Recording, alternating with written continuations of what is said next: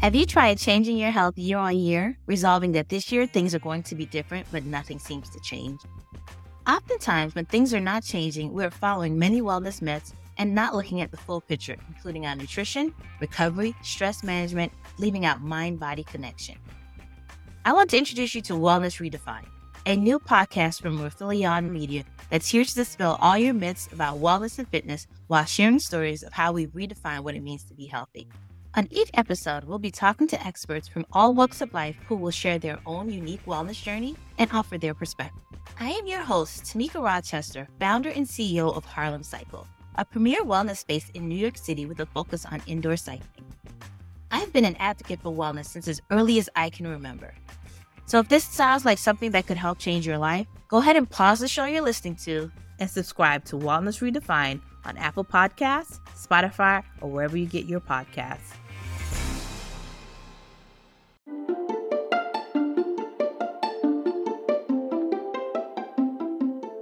Our today's story takes us to Davis, California in April 2013. A young 15 year old boy named Daniel Marsh creeps through the dark streets of his hometown of Davis on the prowl. He wears a black hoodie, a mask, and a pair of gloves, and he carries nothing but a knife and an appetite for violence. Marsh spots an open window, slices the screen, and enters the home of elderly couple Oliver Northrup and Claudia Maupin. Before long, he's standing over their bed, knife in hand. Police found Northrup and Maupin the next evening, stabbed a collective total of 128 times. Who would commit such a heinous crime and why? Well, we are here to figure it all out. This is Invisible Hate.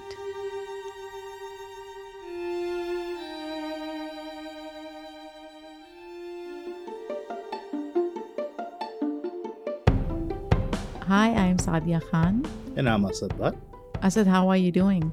I'm doing okay. Yeah, can't complain. Prepping for a big trip across the country to Boston with a little baby girl. You don't like to travel, so I'm assuming you've not traveled with little infants in the past, but maybe you have.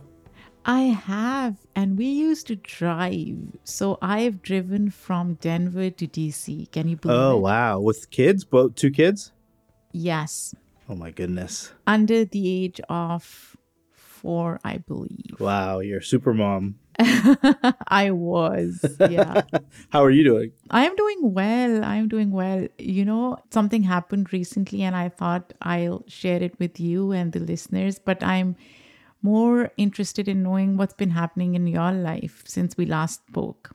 Oh man, not not too much. It's a lot of sleepless nights, as you are aware. And uh, you know, for Rafaeli and our company, we're trying a bunch of new projects. I can't remember if we mentioned it on here, but we have an open screenplay contest for American Muslims who want to take their first stab at writing a screenplay, or even if you have experience. And so we're looking for scripts of 10 to 20 pages on uh, Muslim life in America. And so if anybody is interested in learning more, rifelion.com slash Ramadan. And so we're, we're working on, on that. So that's, that's kind of taken over my life.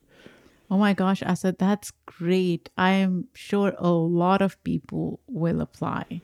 I'm hoping, yeah. I mean, so far the interest has been really phenomenal, and we all know that we need these type of stories out there, and so yeah, we're excited to get that out there. What's going on in your life? Wonderful. So I was telling you about this story that I saved for Invisible Hate. Yeah. So recently I was in the car with my husband and we were driving along when suddenly we find ourselves literally stuck behind a super slow car in the left lane, Asad. And I don't know if that's happened to you ever, but it is annoying. uh, yeah, it happens. To, it has happened to me, and I also get annoyed, though I try to be understanding as well. Okay, so my husband was not understanding. He starts getting all fidgety and he's swerving a bit. And then jokingly, he says, Oh, the driver must be a woman. Oh no! And I said, I was so pissed. So I'm pissed in my mind and I'm trying to keep calm. And I know why he said it. He just wanted some reaction out of me. Yeah, he wanted to get a rise out of you. Yeah, of Right, course. I, I would do the same thing, of course. That's why I think Wakasa and I would get along greatly. I think we'd be best friends. Absolutely. So here's what happens. As we finally pass the car, I glance over because I was so curious and I see that it's actually a man behind the wheel. And both of us couldn't stop laughing at this assum- assumption, right? Because it was like, oh my gosh, it's a man. And then my husband goes, it must be an older guy. And I'm like, oh my God, now you're being an ageist. He was just he was just pushing all your buttons. Right. But we couldn't stop laughing at this assumption. But it got me thinking that we make these assumptions, right, without knowing the whole story. There's no and doubt. although he and I were joking about it, things happen with people, right? A lot of assumptions happen, a lot of stereotypes are formed. And I was thinking, you know, this is a good lesson learned with the smattering of laughter, I guess. Agreed. Yeah. I also will say that when people get behind the wheel, they really become such a different person of themselves and they would act in ways that is different than they would act in, you know, real life and home and or at work. It's like there's something about being in the car, being stuck in traffic or behind a, a quote unquote bad driver that really brings out the worst in people. in. Right, right, right, right. Exactly. So, are you ready for today's story, Asad? Yeah, let's do it. So, the facts of this case are quite scary. Yeah, very scary. I, you know, I have to say that it was incredibly unsettling to kind of hear those details of the story. You know, I think the most shocking part of the case is that the perpetrator is 15 years old at the time. I mean, just uh, so young, Saadia. Absolutely, Asad. Daniel Marsh was only 15 and was very, very troubled. Now, according to his police interview, for several years leading up to the murders, Marsh had been fantasizing about killing someone. Asad, This is strange to me, right? Somebody fantasizing about killing another human. I'm sure it happens, but this is the first time I have heard of it. Yeah, I think we've seen people fantasize or talked about people fantasizing about killing themselves um, or harming themselves. But I think this is the first time, yeah, that we've talked about someone who is actively fantasizing about harming or killing someone else. Though, you know, I'm sure it happens often with the perpetrators that we've talked about in these cases.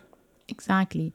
So every time he looked at an individual, he saw flashes of images of himself killing them and the many ways in which he might go about doing so. On April 14th, 2013, Marsh decides to finally act on these impulses. That night, I just, I couldn't take it anymore. I had to do it. I lost control. He takes to the streets under the cover of darkness and wanders the quiet neighborhood of Davis, California, looking for an open window. The identities of the victims are irrelevant to him. He'll take what he can get. 87 year old Oliver Northrup and 76 year old Claudia Maupin are the unlucky souls who chose to leave their window open that night. Marsh spots the opening, slices the screen with his knife, and climbs into the house. He then makes his way to the bedroom where the couple are sound asleep and stands above them, preparing for his act of violence. And then he starts stabbing. He stabs Northrup 61 times and Maupin 67 times. That's brutal. The couple wakes up and begins to scream for help. But this only seems to encourage him further, and he continues his violent frenzy. But he doesn't stop there. Marsh then begins what can be only described as experimentation. He places a cell phone into Maupin's abdomen and a drinking glass into Northrup's stomach. He even tries to remove one of Maupin's eyes in an attempt to see what an eye looks like. but is unable to do so and gives up. That's just gruesome. And then he's gone, leaving just as quickly as he had come in. I mean, Saadia, those are some really gory details, and I feel like we've never kind of seen or talked about something this gruesome before. Uh, just, I mean, 61 times you said, and 67 times, so you know, over 120 stab wounds for the, these people, and then he tries to put his cell phone in his abdomen and a drinking glass in the stomach, like just some really sick shit. I mean, and attempting to remove the eye because he was just kind of wanting to see what it looked like. I mean, I just can't believe it. And then for these two people to die in essentially in their sleep, in the security and comfort of their own home, I mean, it's just devastating. Was there any kind of connection between Marsh and Maupin and Northrup, or did these murders really just kind of come because of an open window? So, Asad, the only connection between Marsh and his victims seems to be that of proximity. Now, the couple lived just two doors down from Daniel's father, Bill Marsh, and less than a mile away from his mother, Sherry Marsh, whom he lived with and whose house he had come from that night. Claudia Maupin had first moved to Davis, California in 1995 when the region was still considered to be one of California's safest cities. And let me tell you something, Asad. Now, I sometimes keep my window open at night. Hmm. And as I was researching for this and reading through the script, I've stopped keeping my window open. This is how freaked out I am. Oh, it's it's certainly freaky. What I will say is that if someone wants to come into your house, they're going to find a way to come into your house. Yeah, you're right. Anyways, going back to the case, according to a CBS News interview with Maupin's daughter, Victoria Hood, Maupin was excited to immerse herself in the youthful energy of a college town and immediately became involved in the community, attending services at a local Unitarian church in hopes of meeting her third husband. It was there that she met Oliver Northrup, one of the church's founding members. Northrup was known in the community as a social activist, World War II veteran, and successful criminal defense attorney Imagine Asad, the person who was murdered so brutally was himself a criminal defense attorney. Yeah, these these two seem just like, you know, community members and good good people, part of the community. Yeah, it's it's so sad. Exactly. So anyways, the couple connected instantly and decided to marry in 1996. They had been happily living together in Davis since then when Marsh committed this heinous crime in 2013. But other than living in the same community as Marsh, there seems to have been very little connection between the couple and the boy. Ultimately, it did come down to an open window and an unfortunate opportunity that this provided Marsh, a very troubled kid. Yeah, Saadia, so that's like the second or third time that you've mentioned that he was a quote unquote troubled child. Do we have any information about, you know, his background and why he was kind of a quote unquote troubled kid? So it seems that Daniel Marsh's troubled mental state began at a very young age. A child of divorce, Marsh had witnessed his mother and her marriage after having an affair with his teacher when he was 10 years old. Aware of his teacher's involvement in his parents' divorce, Marsh had become so overcome with anger that he claimed to have wanted to strangle her. According to his police interview, this was the first time that he fantasized about killing someone. Wow, 10 years old. Yeah, obviously there was a trigger, right? Marsh didn't give in to these initial impulses, but instead found other ways of expressing his rage. One of the primary ways that he did this was through self harm. And, you know, a lot of times self harm doesn't go beyond just that, but uh, yeah. So, for a period of time, he cut himself and then resorted to starving himself, for which he ended up in an eating disorder clinic for 25 days. Wow. Marsh even attempted to take his life four separate times. Clearly very troubled. Yeah. Exactly. In December 2012, Marsh admitted to a school counselor that he often fantasized about killing people. This triggered immediate alarm, and the police department was called to the school to speak to Marsh. He was hospitalized right away, but upon release, seemed even worse than before. Marsh continued to engage in destructive, concerning behaviors, becoming obsessed with something called gore porn, strangling a cat in the street, and talking about killing more than ever before. These behaviors came to a head on April 14th, 2013.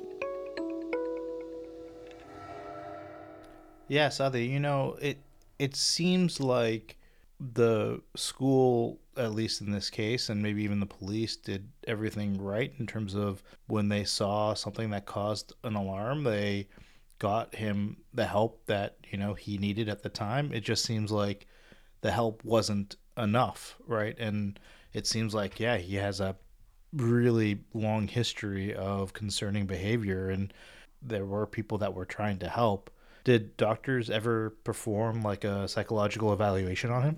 So, Asad, you're absolutely right. In the years leading up to the 2013 murders, Marsh met with various therapists and doctors who tried to help him, prescribing different medications, none of which seems to have been particularly successful. And this is the part that really freaks me out, Asad, because there were people who knew something was wrong with this kid and they were trying to help. And Marsh was given medications, and there was a support system built around helping him, and yet none of those things helped in the end, right? Right.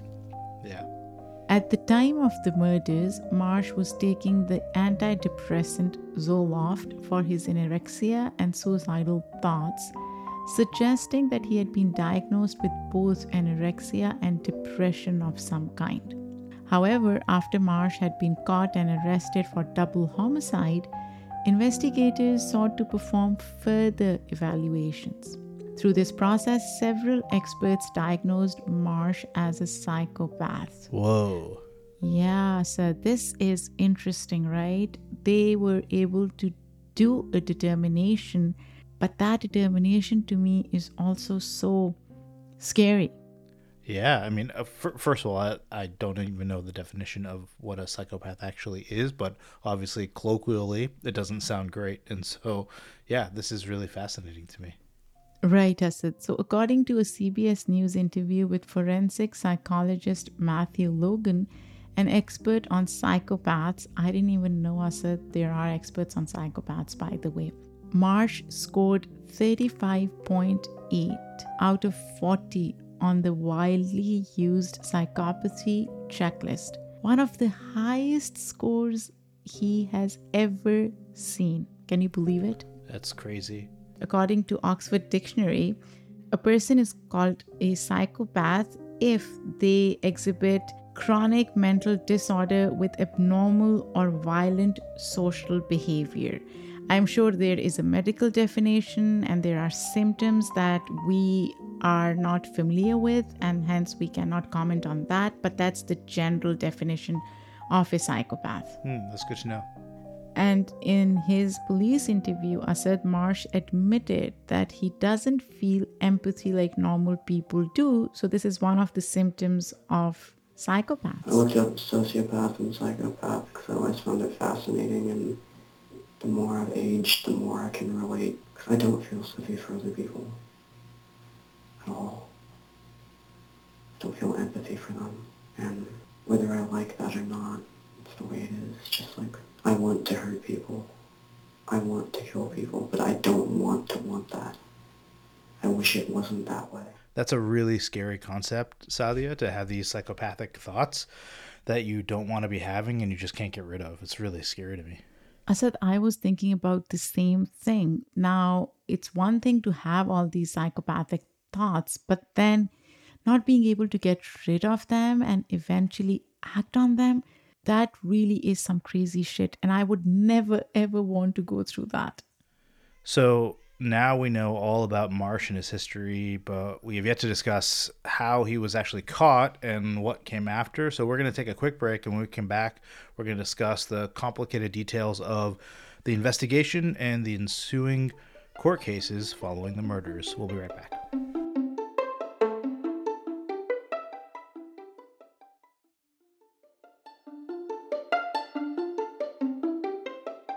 Welcome back to Invisible Hate. So, it's the morning of April 14, 2013, and the Northrup Maupin residence is eerily quiet.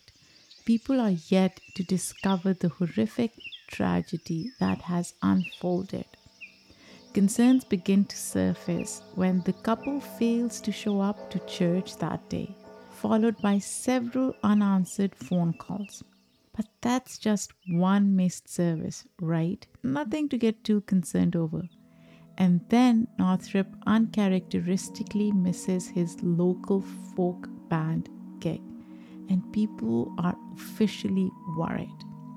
Northrup's son and grandson visit the condo and are met with silence when they ring the doorbell, but decide to leave, assuming that they must not be home. Maupin's stepdaughter later comes to check on them as well and decides to investigate further. Walking around to the back of the house, she sees the slashed screen and several bloodstains through the window and immediately knows that something horrible has happened. Police soon arrive on the scene and enter the house only to find the destroyed bodies of Northrup and Maupin. And so the investigation began but investigators immediately ran into roadblocks, finding no physical forensic evidence to work with.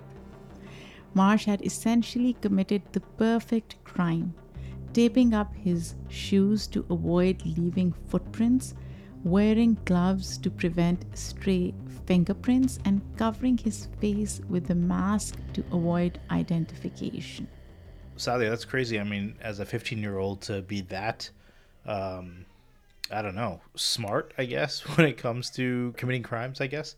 Like I, I don't know if at 15 I would know to to do that in order to avoid being caught. And so, yeah, crazy. There was a lot of planning that went into actually doing this. You're absolutely right, Asad. That really surprised me as well. He's only 15, and the way he did everything so meticulously and it also made me think where was he getting his information from, mm. right? Because all that he did, an ordinary person doesn't know all this shit, right? Yeah, I certainly don't. Anyways, Yolo County DA Jeff Reisig said I was certain that they were going to find some forensic evidence in the crime scene a fingerprint, DNA, um, shoe prints, uh, something. They found nothing. The only information that the police were able to extract from the crime scene was that there were no valuables missing, meaning that this had not been a burglary. 25 FBI agents and experienced task force officers swarmed the neighborhood on the lookout for any suspicious activity or evidence of any kind. The lack of evidence did not bode well for Northrup's son Robert and his two sons Oliver and Tony. Oliver has schizophrenia, making him a suspect in the eyes of the investigators due to his atypical psychological experiences. Oh, wow. So they're looking at the family. Oh, my goodness. Exactly, Asad.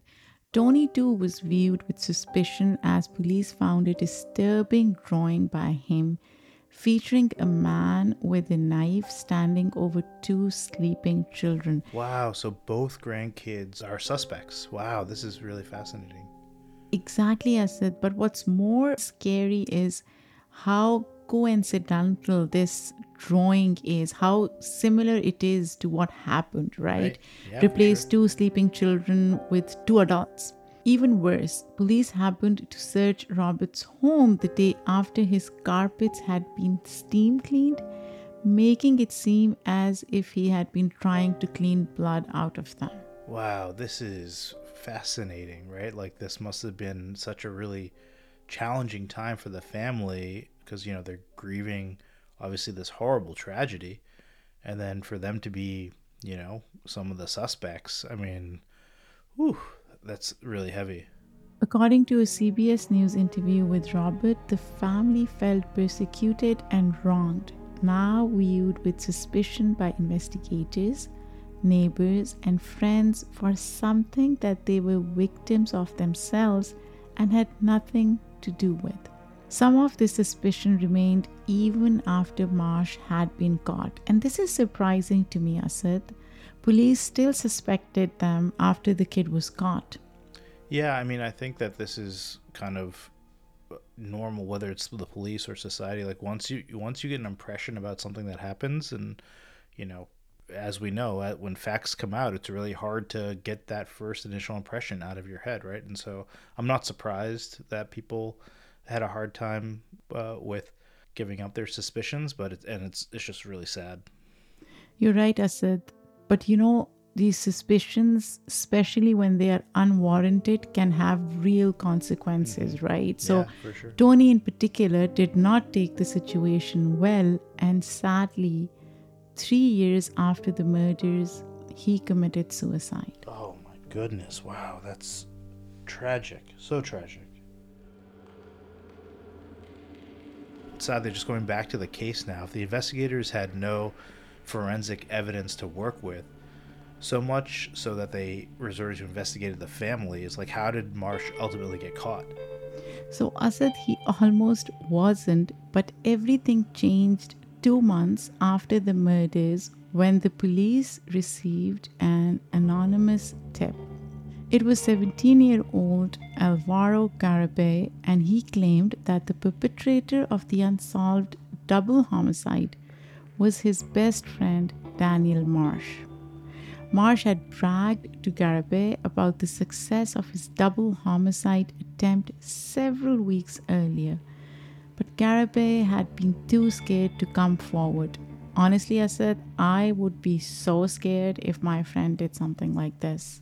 Yeah, sadly, I can't even fathom what it's like to turn in your best friend to the police for a double homicide of, of all things, right? But without Garibay's anonymous tip, like, who knows? Marsh could still be roaming free today, right? Right, Asad, because Garibay had finally decided to let the police know because Marsh had begun threatening to kill again, Wow. causing Garibay to fear for his life. Yeah. Once the police had obtained this information, they immediately brought Marsh in for questioning. At first, Marsh was quick to deny any involvement in the murders, putting up a carefully constructed facade. It took them 3 hours and 38 minutes, but finally he began to fall apart eventually not only admitting to the murders of Oliver Northrup and Claudia Maupin, but even telling investigators exactly how he had done it and all about the psychopathic urges that drove him to do so. Marsh's guilt was further confirmed when police found his bloody clothes and knife hidden in his mother's house. So the police had finally found the killer, and now it was time for Daniel Marsh to go on trial. I'm glad that they found actually forensic evidence because, you know, it's hard these days to trust a confession given to police, you know, after multiple hours. Um, and so I'm glad that there was other evidence there to, to connect Marsh to the crime scene, to the crime. But Saadia, if I recall, the trial process was a bit complicated, was it not? Right, Asad the trial did in fact become a little complicated because Marsh was a juvenile being tried as an adult. Oh, right, because he was 15 years old. Right. However, initially, due to the severity of his crimes, this decision was relatively unopposed and the trial went on as expected. So everybody was okay with trying him as an adult. Marsh's lawyers centered their argument around a defense of insanity, arguing that the antidepressant drug Zoloft that he was on for his anorexia and suicide attempts had induced a temporary state of insanity, causing the 15 year old to go into a violent frenzy, murdering Northrup and Maupin. However, based on Marsh's history of violent, psychopathic thoughts and behaviors, it was pretty clear that these impulses had existed within him before he had ever taken Mm. so oft. Based on this knowledge, after two hours of deliberation on September 16, 2014, the jury found Marsh sane and guilty of first degree murder, allowing the judge to sentence him to the maximum sentence of 52 years to life. Yeah, I mean that's not surprising. You know, I think that given what he did to Northrup and Maupin, and then also, as you mentioned, his history of uh, psychotic thoughts, like I think I, I can see why a jury would consider him sane and then consider him guilty. You know, Right, Asad, but that's the relatively simple part of the trial. This is where it gets tricky.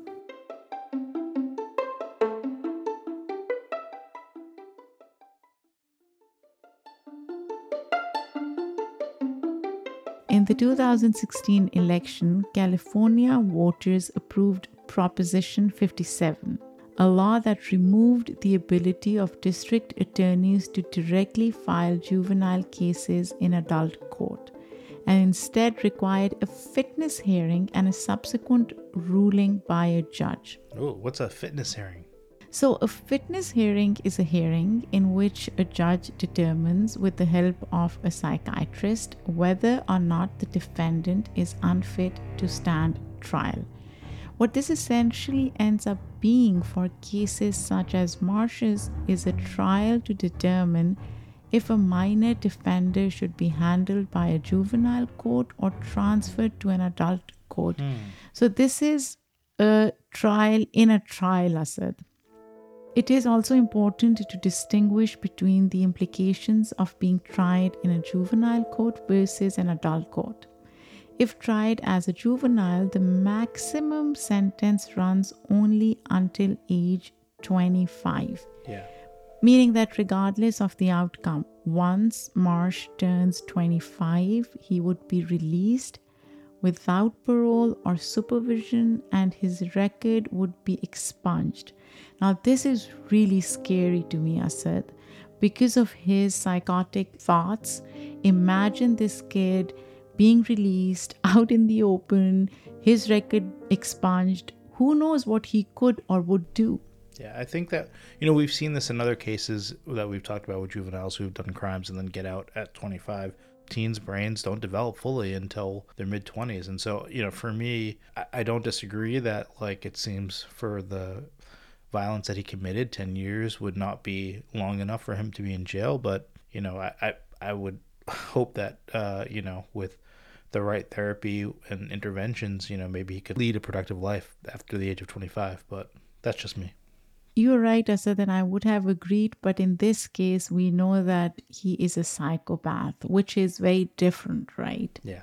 And even though Marsh was at this point 21 and well past the age in which one is eligible for juvenile sentencing, because he had been 15 at the time of the murders, his case could very well return to court retrospectively, making him eligible to be tried as a juvenile. Hmm. So basically, this means that Proposition 57 really has like a lot of potential impact for him and his ultimate fate. Exactly, and Marsh was well aware of this fact. Before a new court date had even been set, he released a video of his own personal TEDx talks in which he declared that he was reformed and deserved a second chance. Remember, I said going back to the definition of psychopath, they are also manipulative and exploitative. so yeah. that I think that's what's happening here. Hmm, that's interesting. In the video, Marsh explained that he had come from a damaging childhood that left him emotionally disconnected and angry. He even claimed to have been sexually abused as a child by two different individuals.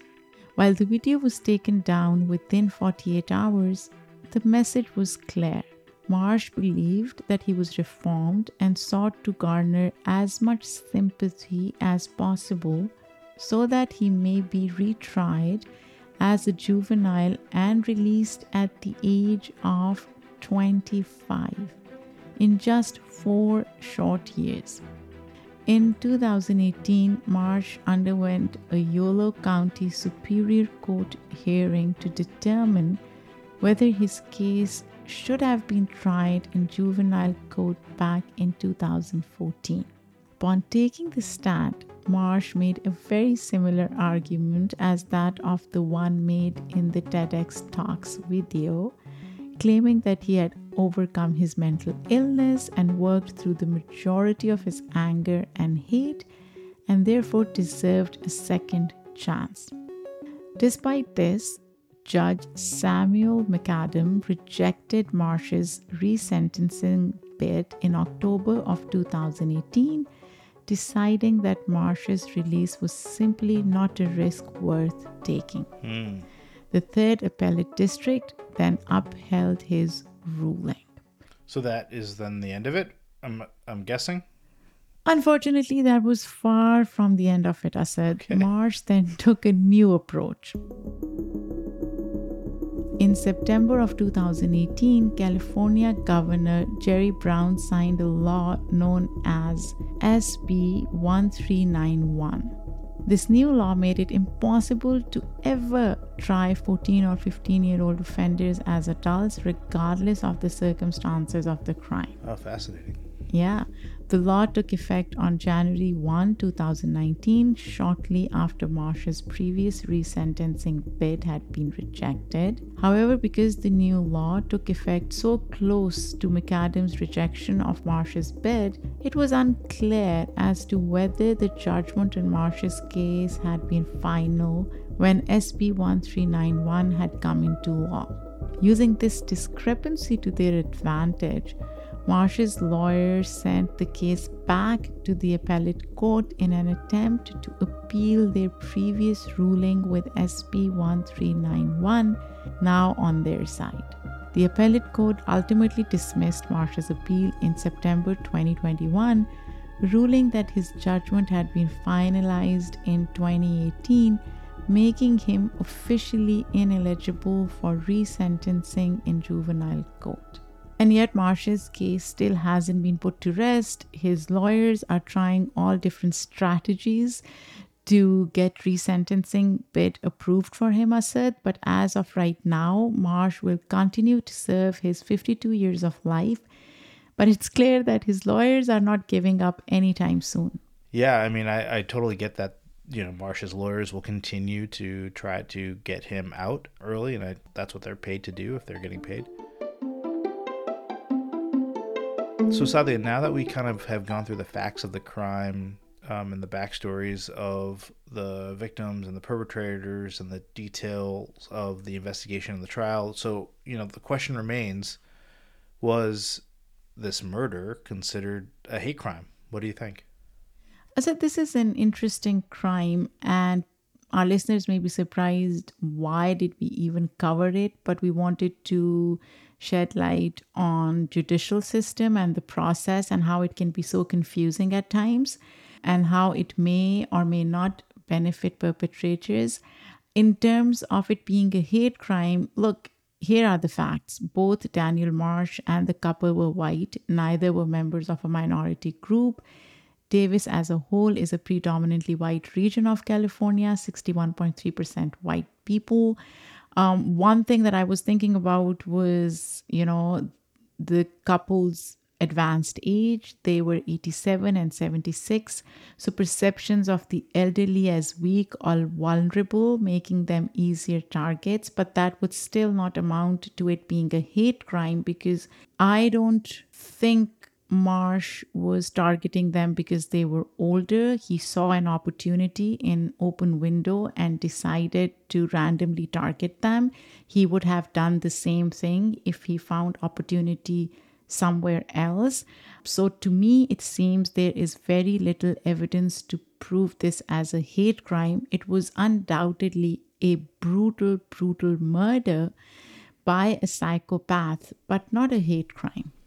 Yeah, you know, Sadie, I, I don't disagree. I, I really want to double click on the point, though, that, you know, this was a, an attack about uh, on two very old, you know, people, 87 and 76, as we talked about, and that I don't think age is a protected status, but maybe it should be. And, you know, I question whether or not Marsh targeted them specifically. I know that he said that it was random and that it was just because there was an open window, but, you know, these, the couple lived a couple of doors down from him. I think like if you think about your neighborhood, you know who lives in what houses, right? And so like the fact that he quote unquote chose that at random, I, I don't know if I necessarily believe that. And in that sense, I feel like potentially they were targeted because of their age, because he knew that they wouldn't fight back and or couldn't fight back because of their advanced age and and so you know for me like i think this discussion of whether or not a, a hate crime against elderly people because they're targeted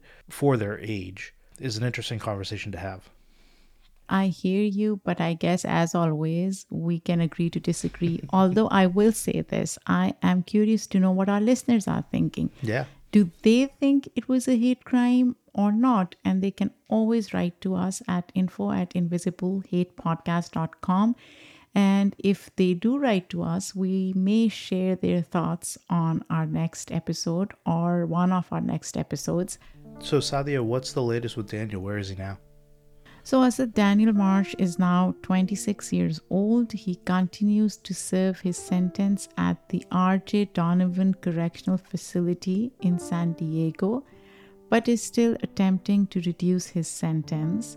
The families of his victims remain affected by the horrible, horrible tragedy that he inflicted upon them 10 years ago and continue to pray that he remains in jail. For them, the tragedy will continue until they can rest assured that Marsh will remain in prison for many years to come. Thank you all for listening to Invisible Hate. If you want to learn more, check out links in the show notes about the case. Please email us your thoughts on this story or any other story that you think we should cover. You can reach us at info at invisiblehatepodcast.com. You can also tweet us or hit us up on Instagram. Just search for Invisible Hate Podcast. Thanks again for listening. If you like what you hear, please share with a friend. Invisible Hate is a joint production of Rifelion Media and Immigrantly. We'd like to thank our team, which includes Michaela Strather, Isabel Havens, Emmanuel Monahan, Lindsay Gamble, and Paroma Chakravarty. Our music was done by Simon Hutchinson. We'll be back next week with another hate crime for us to analyze. Until then, I'm Asad Butt. And I'm Saadia Khan.